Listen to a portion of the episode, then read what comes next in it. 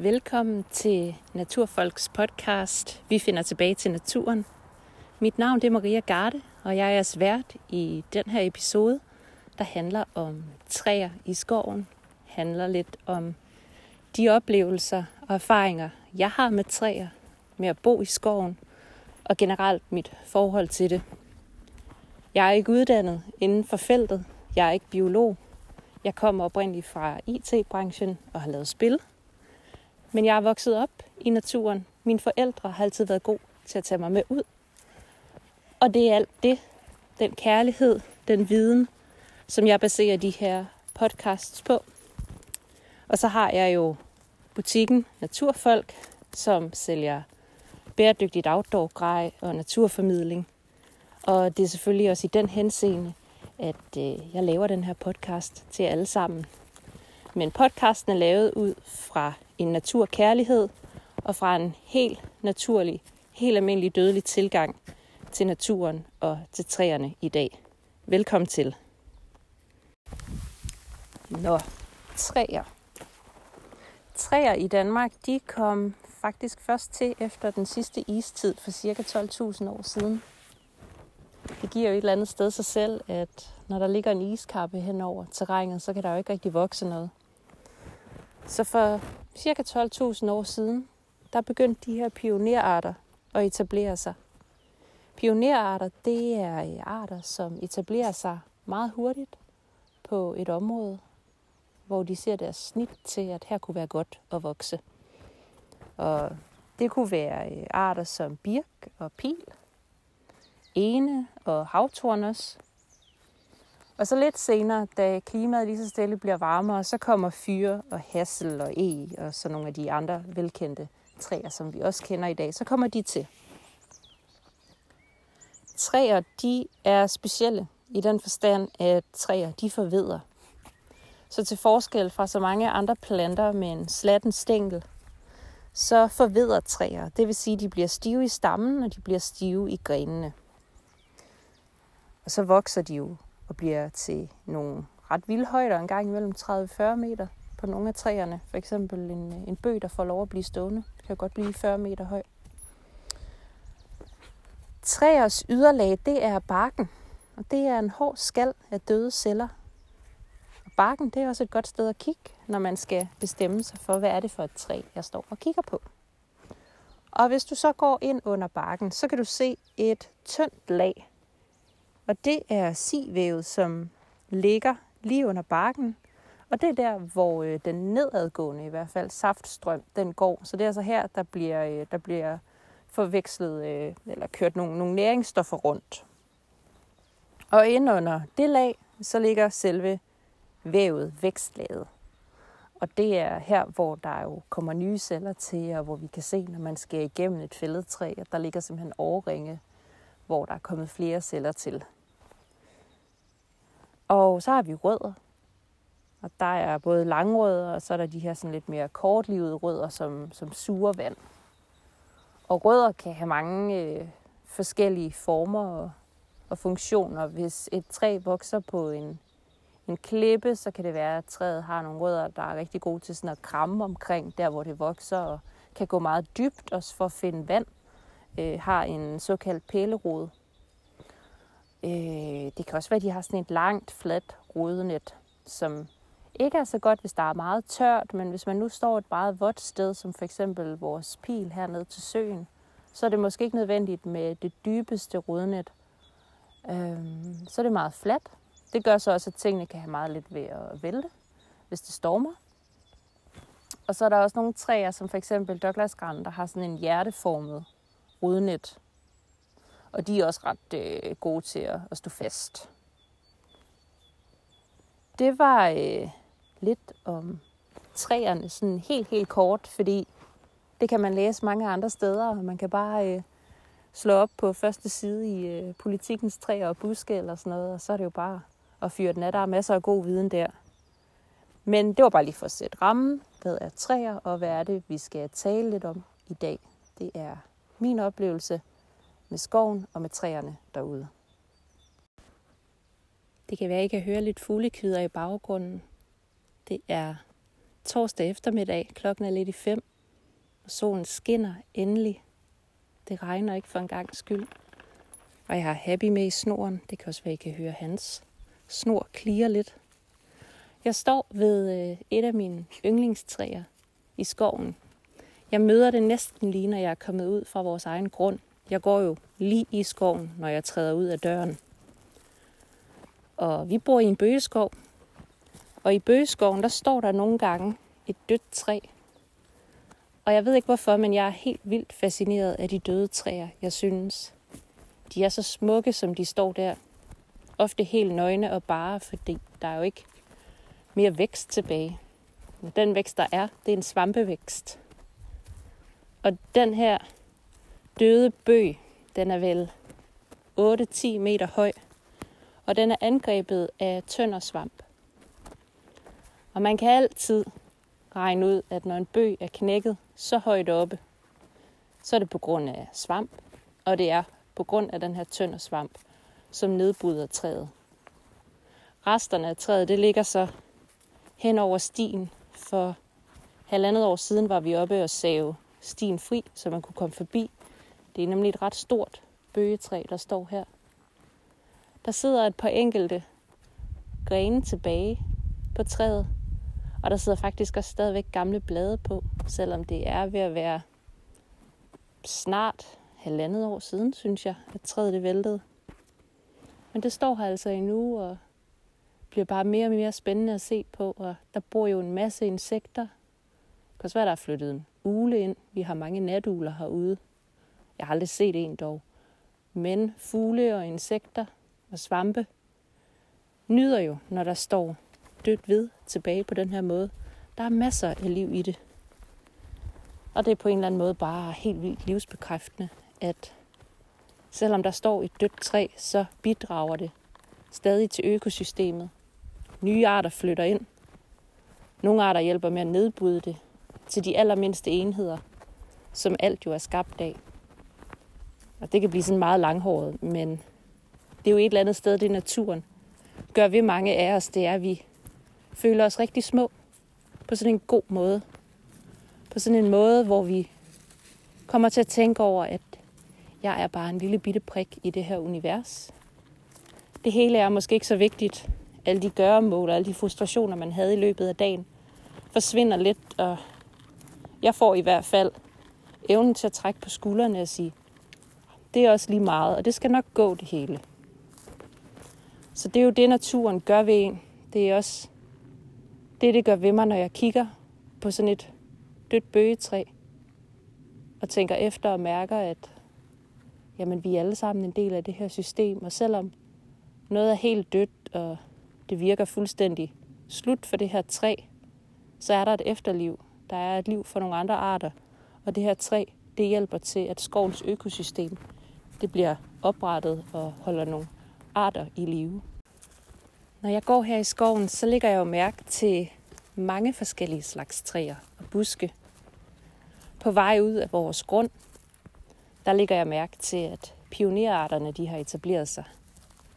Pionerarterne, som jeg fortalte jer om før os, det er jo de arter, der først etablerer sig på et område, og her er det, som sædvanligt, pil og bæverasp har vi ret meget af. Ahorn, der vokser vanvittigt hurtigt. Jeg har simpelthen været ude og fjerne så mange små ahorntræer, for der også var andet, der kunne komme til.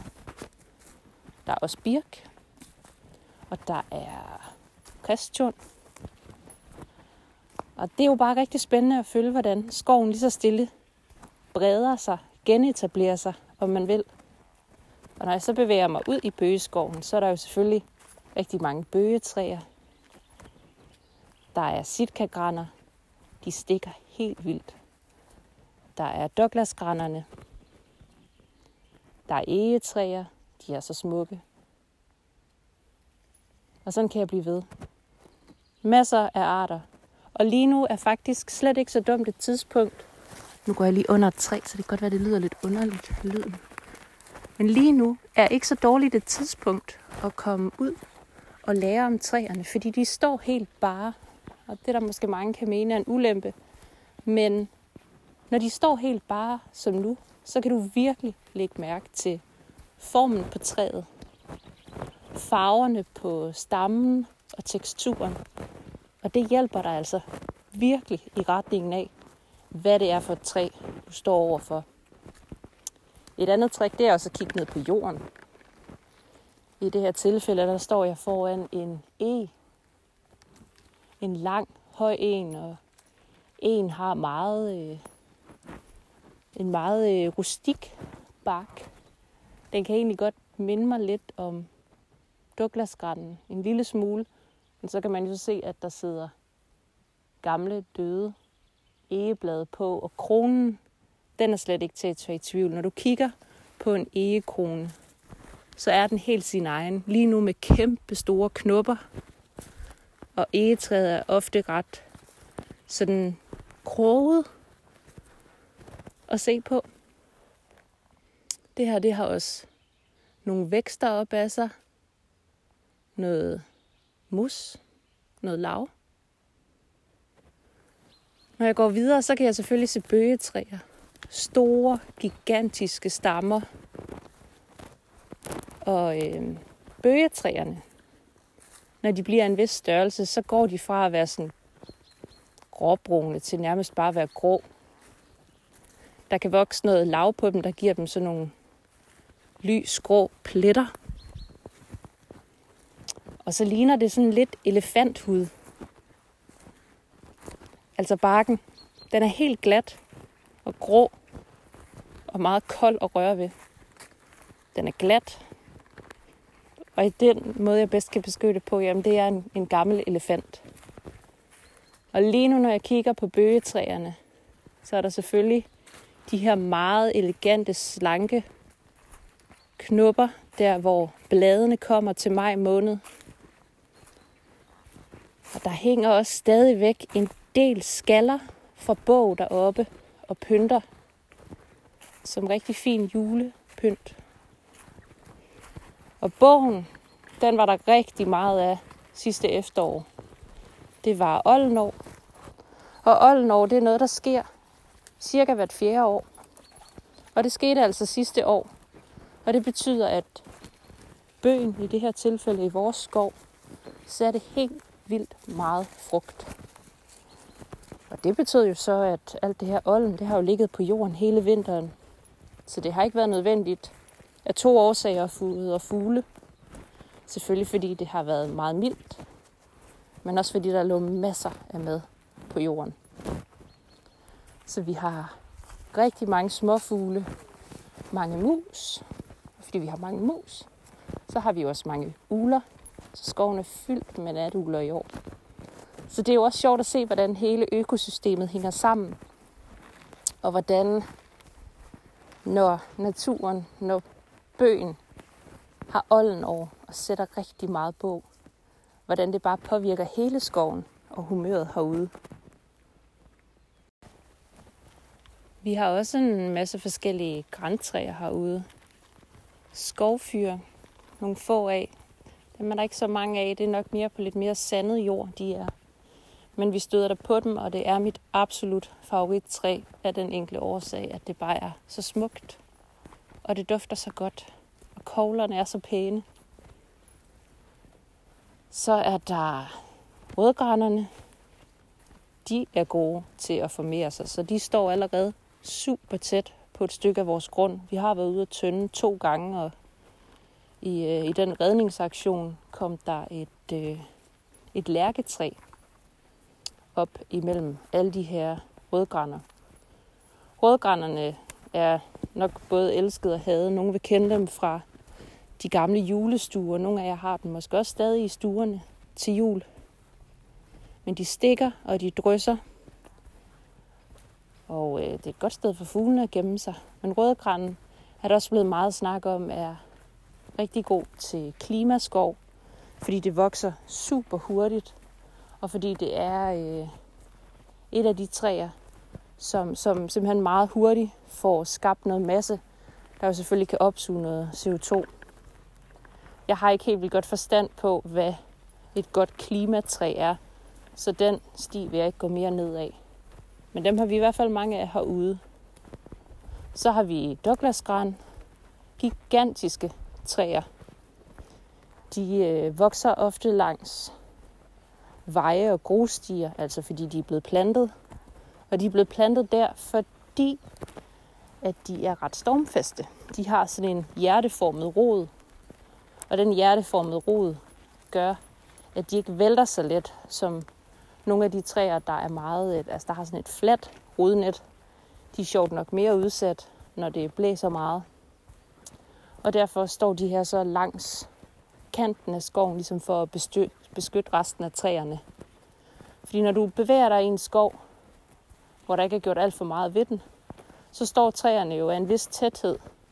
Så de kan jo støtte hinanden, når det blæser, og vælte sig lidt op af hinanden, så de ikke svejer alt for meget. Og så kan Douglaserne så stå ude i siden og passe på dem alle sammen. Douglasgran, den kan I ofte kende på koglerne. Koglerne, de er nemlig ret specielle. Jeg synes, de ligner lidt en ærenhale. Og det gør de, fordi de har sådan nogle lange beskyttere, der går hen over frøet. Jeg skal nok lægge et øh, billede op sammen med mine show notes på, øh, på det her afsnit af en af koglerne. Men kogler er jo generelt også en rigtig god måde at bestemme, hvad er det for et type græntræ, jeg står og kigger på. Sammen med barken, synes jeg også kan hjælpe. Om nålene stikker eller ikke stikker. Og hvordan grenene sådan peger, peger den ned af, hænger træet ligesom, øh, ligesom sitkagrænden gør. Er det en struttende rødgræn eller en nordmandsgræn? Eller hvad har vi fat i? Så igen, kig på formen af træet, kig på koglerne især, og på, øh, på stammen igen. Altså, hvad farve har den, og er den, er den meget rillet, eller hvordan ser den ud?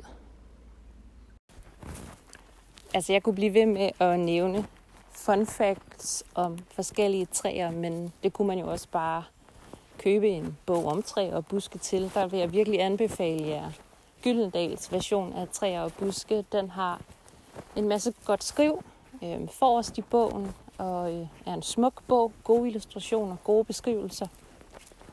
Og øh, så vil jeg også anbefale jer, hvis I synes skov og træer og sådan noget er ret spændende, og så måske kigge mod det norske bogmarked. Øhm, jeg handler på nordli.no. Det er altså n-o-r-l-i.no. Fordi nordmændene, de har virkelig mange fede bøger om lige præcis det her emne, så der er det bare at slå sig løs.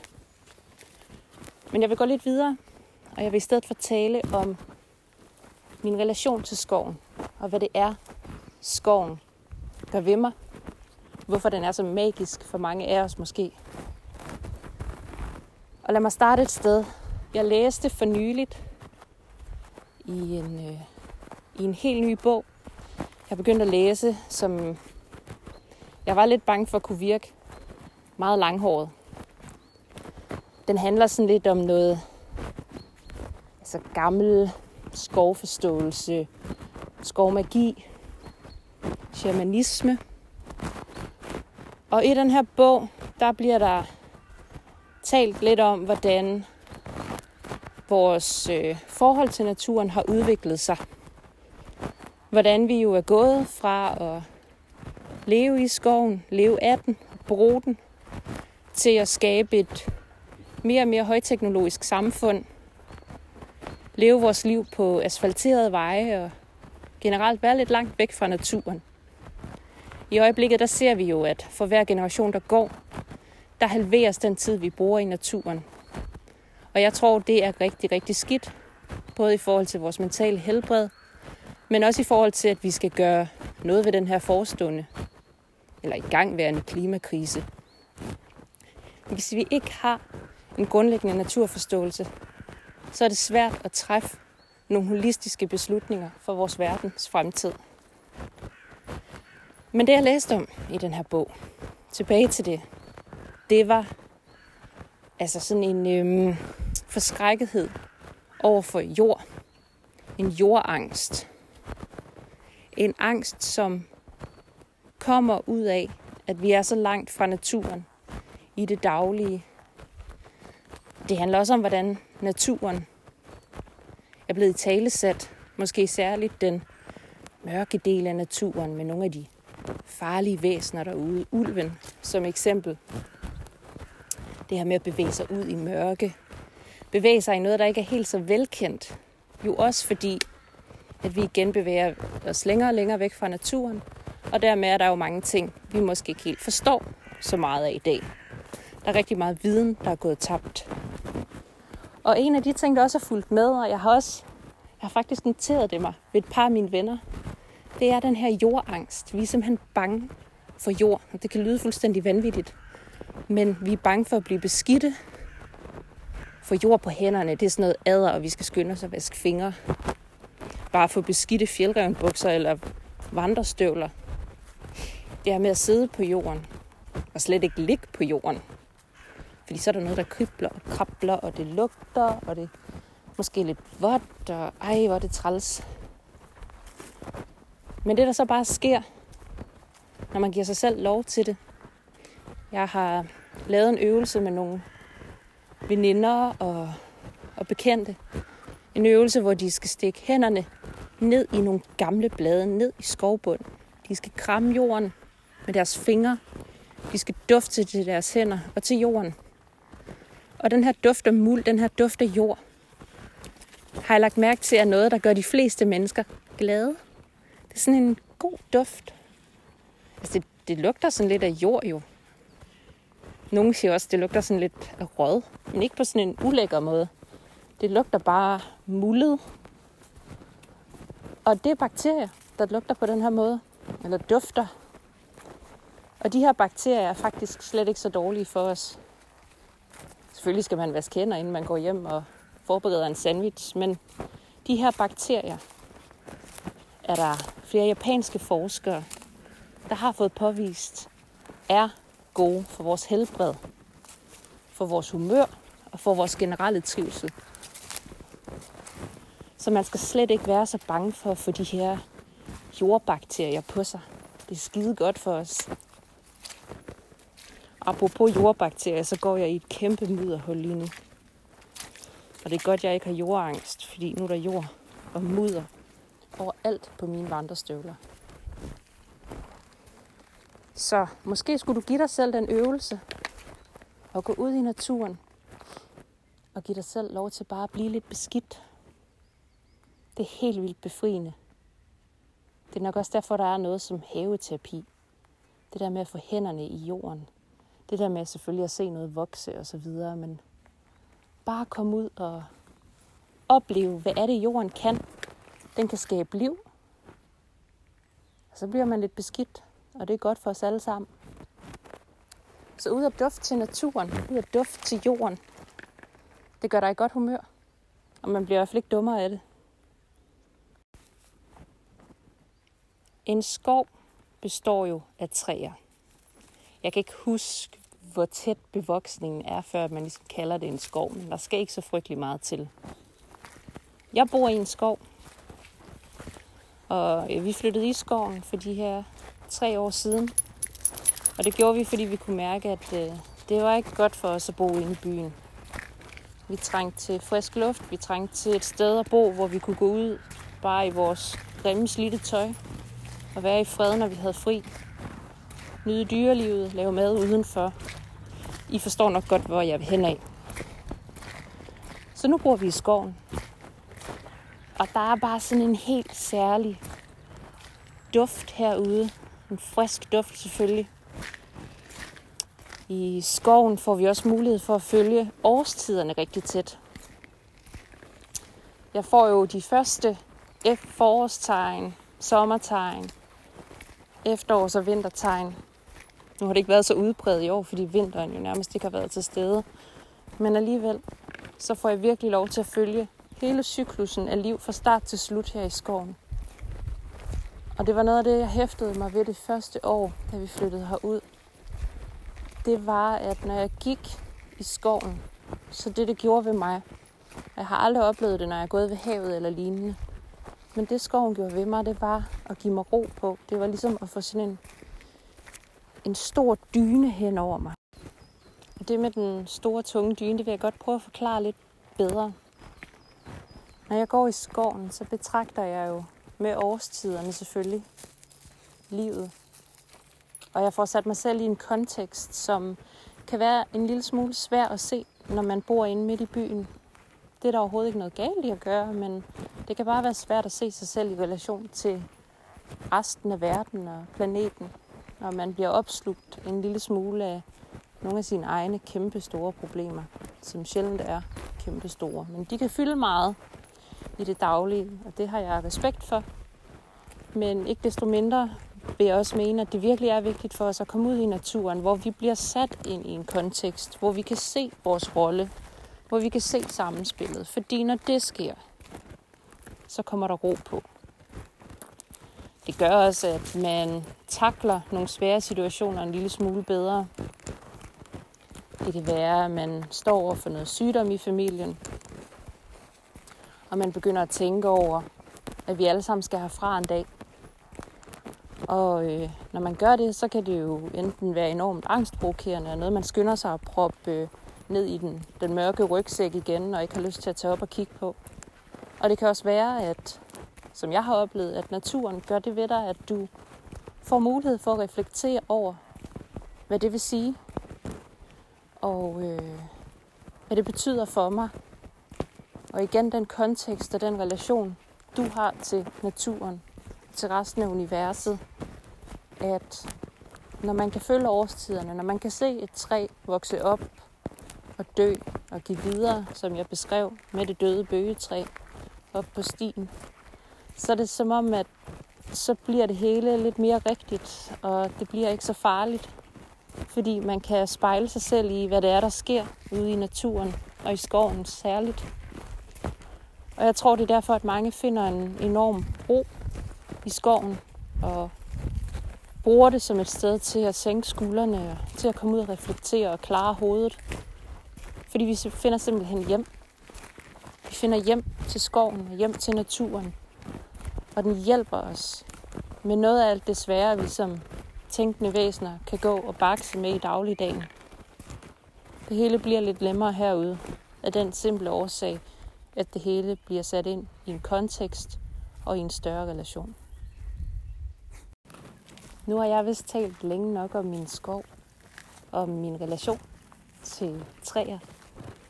Jeg håber, at min gåtur i skoven og det, jeg har talt lidt om i dag, har givet jer lyst til at tage en tur i skoven en af de kommende dage. Jeg tror, vejret bliver helt okay den kommende weekend. Så det er bare afsted ud og finde de første forårstegn. Ud og bestem nogle træer. Og det kan godt være, at du ikke kan se forskel på en bøg og en e. Det kunne jeg altså heller ikke, da jeg flyttede herud for tre år siden. Men man kan lære det hele igen. Det er super spændende og mega fedt, når man lærer noget nyt. Og der er naturen bare en evig kilde til spændende viden. En viden, som er super vigtig for vores fremtid. Både for vores trivsel, og som jeg også nævnte i starten, for de valg, vi skal træffe for at skabe en god fremtid for hele vores dejlige planet. Nu vil jeg sige tak for i dag, imens jeg kigger op på en musvåge, der flyver hen over træerne mod nord. Helt lydløst og fin, stadig i sin vinterdragt. Det vil sige, at den er hvid i bunden, så når jeg kigger op, så er det en hvid, stor fugl, der flyver hen over himlen. Med det der vil jeg sige tak for i dag. Tusind tak, fordi I lyttede med på Naturfolks podcast. Vi finder tilbage til naturen. Mit navn det er Maria Garde. Jeg har været jeres vært, og jeg glæder mig til, at vi er der lyttes ved.